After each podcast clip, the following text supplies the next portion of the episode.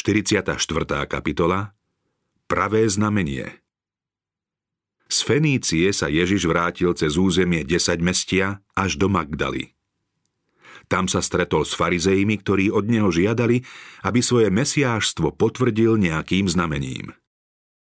Znova opustil končiny Týru a cez Sidon prišiel ku Galilejskému moru do stredu Dekapolského kraja. Bolo to práve v krajine 10 mestia, kde Ježiš uzdravil posadnutých z Gerazy. Tunajší ľudia vydesení stratou svíň žiadali Ježiša, aby od nich odišiel. Od poslov, ktorých tu nechal, sa dozvedeli o spasiteľovi toľko, že nakoniec sa v nich prebudila túžba vidieť ho. Keď sa sem opäť vrátil, obklopil ho zástup a priviedli mu hluchého koktavého človeka. Ježiš teraz neuzdravil muža ako obyčajne len slovom, ale odviedol ho bokom od zástupu. Vložil mu svoje prsty do uší a dotkol sa jeho jazyka, pohliadol k nebu a povzdychol pri pomyslení, koľko uší zostane hluchých a koľko jazykov ho neuzná za vykupiteľa. Pri slovách Otvor sa, postihnutému sa vrátila reč a on, bez ohľadu na napomenutie, aby o tom nikde nehovoril, všade rozchýril príbeh svojho uzdravenia. Ježiš odišiel na vrch a ľudia sa tu zišli okolo neho. Prinášali mu k nohám svojich chorých a chromých. Spasiteľ uzdravil všetkých a tento pohanský ľud oslavoval izraelského boha. Tri dni sa zástup držal v blízkosti spasiteľa. V noci spali pod šírim nebom a cez deň so záujmom počúvali, čo Kristus hovoril a pozorovali jeho skutky. Po troch dňoch im došli zásoby potravín. Ježiš ich nechcel prepustiť hladných, preto dal pokyn učeníkom, aby im dali jesť. Učeníci opäť prejavili nedostatok viery. Pri Becajde videli, ako Kristovým požehnaním aj z malej zásoby možno nasítiť veľký zástup. Teraz však mali opäť priniesť všetko, čo mali a spoľahnúť sa, že Ježiš svojou mocou urobí div a nasíti hladné zástupy. V Becajde nasítil Židov, ale toto sú neveriaci pohania. V srdci učeníkov bolo ešte stále mnoho židovských predsudkov, preto povedali Ježišovi. Kde vziať tu v pustatine toľko chleba, aby sme nasítili toľký zástup? Poslúchli však a priniesli mu, čo mali. Sedem bochníkov chleba a dve ryby. Zástup sa nasítil a zostalo sedem košov od robín. 4 tisíc mužov, okrem žien a detí, sa najedlo a spasiteľ ich prepustil šťastných a plných vďačnosti. Ježiš sa potom aj s učeníkmi preplavil do Magdaly na juh Genezareckej roviny. Na hraniciach Týru a Sidonu ho povzbudila viera sírofeničanky. Pohanský ľud z desať mestia ho prijal radostne – keď sa teraz opäť zastavil v Galilei, kde sa jeho moc tak výrazne prejavila, kde vykonal najviac milosrdných skutkov a kde aj učil, ľudia ho prijali so zjavnou nedôverou.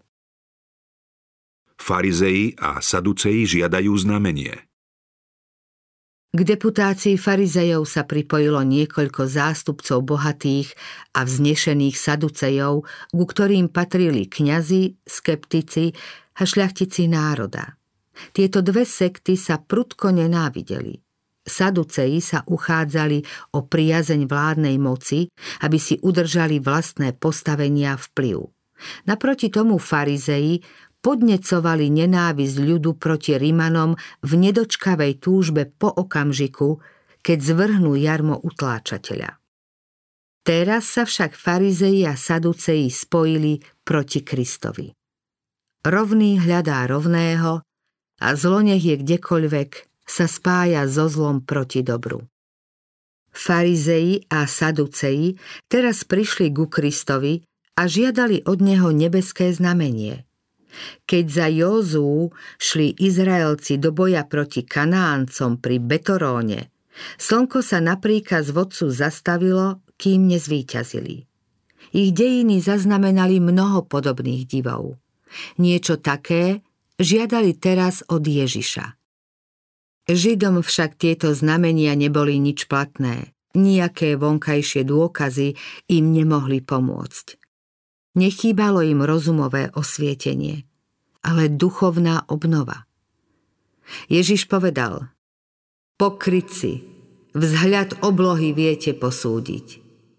Podľa oblohy vedeli predpovedať počasie. Znamenie časov nemôžete? Kristové slová, ktoré ich mocou Ducha Svetého usvedčovali z hriechu, boli pre nich Bohom poslaným znamením spásy. Kristovú službu potvrdzovali znamenia priamo z neba. Anielské spevy pri jeho narodení, hviezda, ktorá viedla mudrcov, holubica a hlas z neba pri jeho krste o ňom jasne svedčili. On si v duchu vzdychol a povedal – Prečo toto pokolenie žiada znamenie? Ale znamenie nedostane, iba ak znamenie proroka Jonáša.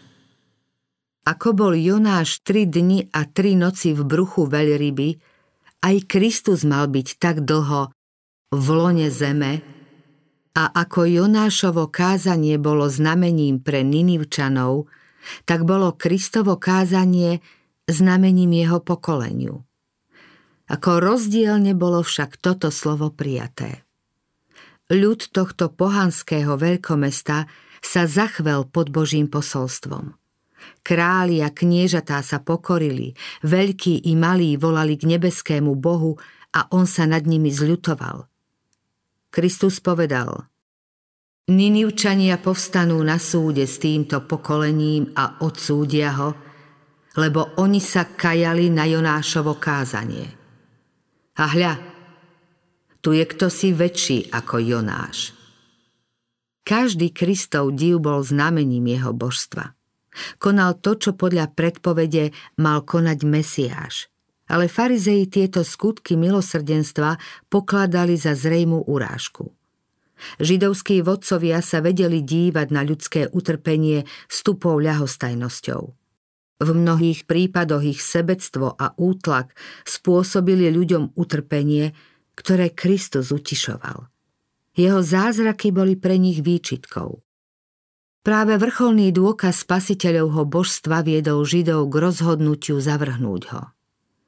Hlavný zmysel jeho zázrakov bol v tom, že ľuďom prinášali požehnanie. Najväčším dôkazom, že prišiel od Boha, bol jeho život, v ktorom sa zjavovala Božia povaha. Konal Božie skutky a zvestoval Božie slovo.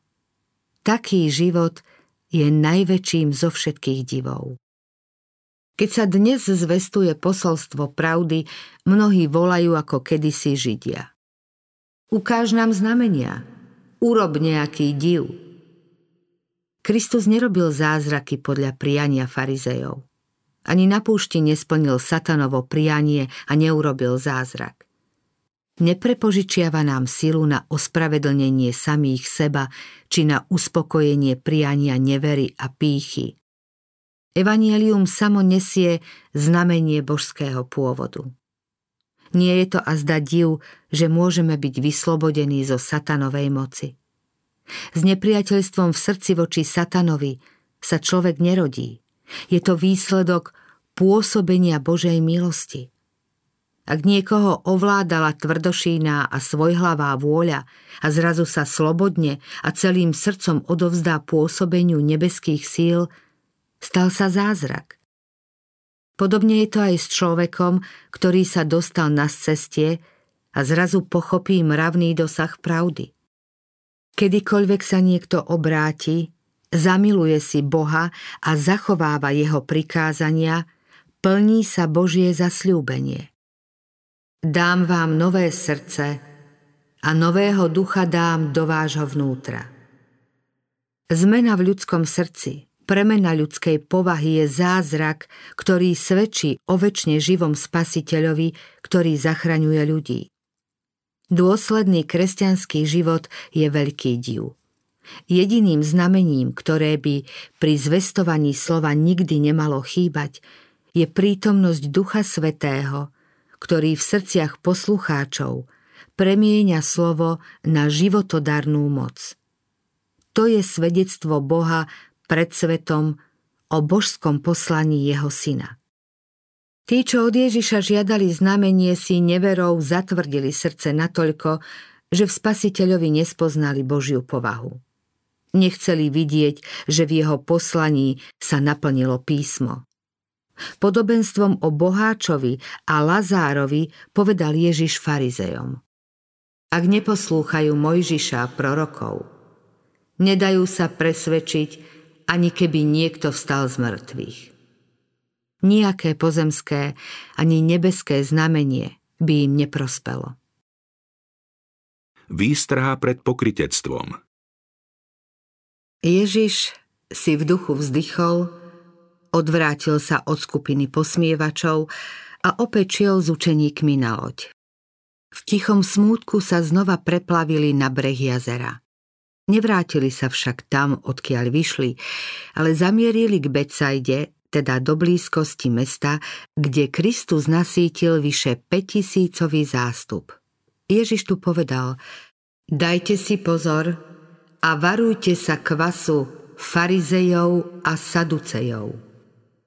Od Mojžišových čias boli ľudia zvyknutí na Veľkú noc odstraňovať kvas zo svojich príbytkov. Pokladali ho totiž za symbol hriechu. Učeníci však Ježiša nepochopili. Pri náhlom odchode z Magdaly si zabudli vziať chlieb.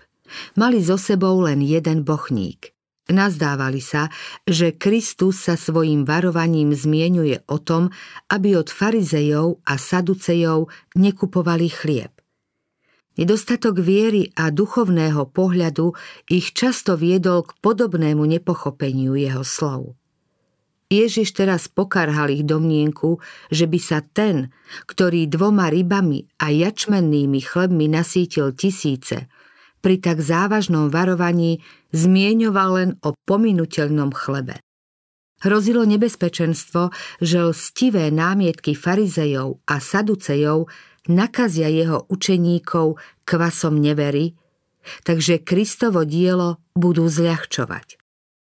Učeníci mali sklon domnievať sa, že ich majster mal predsa len predviesť nejaké nebeské znamenie.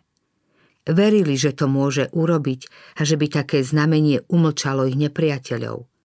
Nepostrehli, akí pokryteckí sú jeho protivníci. O niekoľko mesiacov neskôr zopakoval to isté naučenie, keď sa zhlukli neprehľadné zástupy, že ľudia až šliapali po sebe. Ježiš začal hovoriť najprv svojim učeníkom – Chránte sa kvasu farizejov, čiže pokritectva. Kvas pôsobí nepozorovanie a nakvasí celé cesto. Ak v srdci skrývame pokritectvo, potom nám prenikne povahu i celý život. Kristus už výrazne pokárhal pokritectvo farizejov, keď odhalil ich zvyk korbanu, pre ktorý hriešne zanedbávali synovskú poslušnosť pod zámienkou, že obetujú na chrám. Zákonníci a farizeji nepozorovane zavádzali do života klamné zásady. Pravý zámer svojho učenia skrývali a využili každú príležitosť, aby ho premyslene vštepovali do mysle svojich poslucháčov. Len čo ľudia tieto falošné zásady prijali, pôsobili v nich ako kvaz v múke, prenikali povahu a stvárňovali ju po svojom. Práve toto klamné učenie bránilo ľuďom prijať Kristove slová.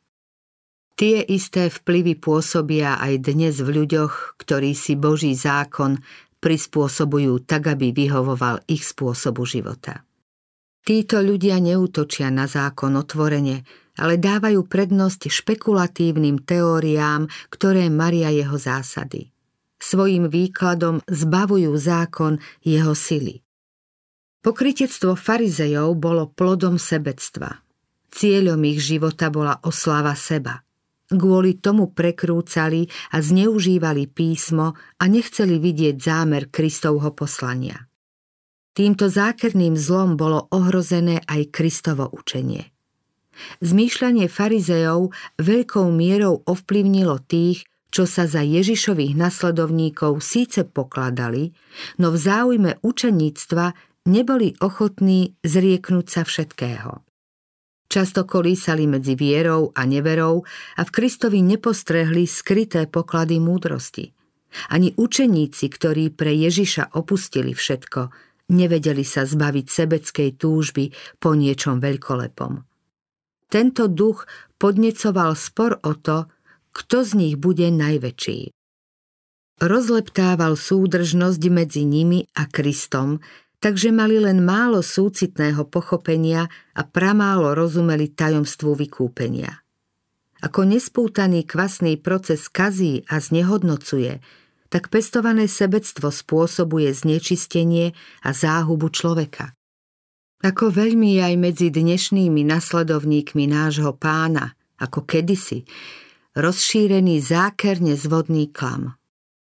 Ako často nám našu službu Kristovi i naše vzájomné spoločenstvo nahlodáva tajná túžba po prvenstve. Ako pohotovo sa hlásia vlastné záujmy a túžba po ľudskej pochvale.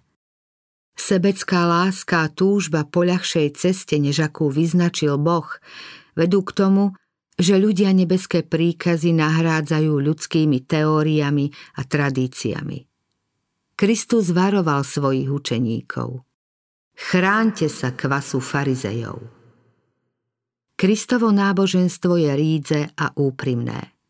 Horlivosť pre Božiu slávu je pohnútka, ktorú vštepuje človekovi do srdca Duch Svetý. Jedine On to môže urobiť svojim prenikavým pôsobením. Svetskú lásku a pokritectvo môže prekonať len Božia moc – táto zmena je znamením jeho pôsobenia.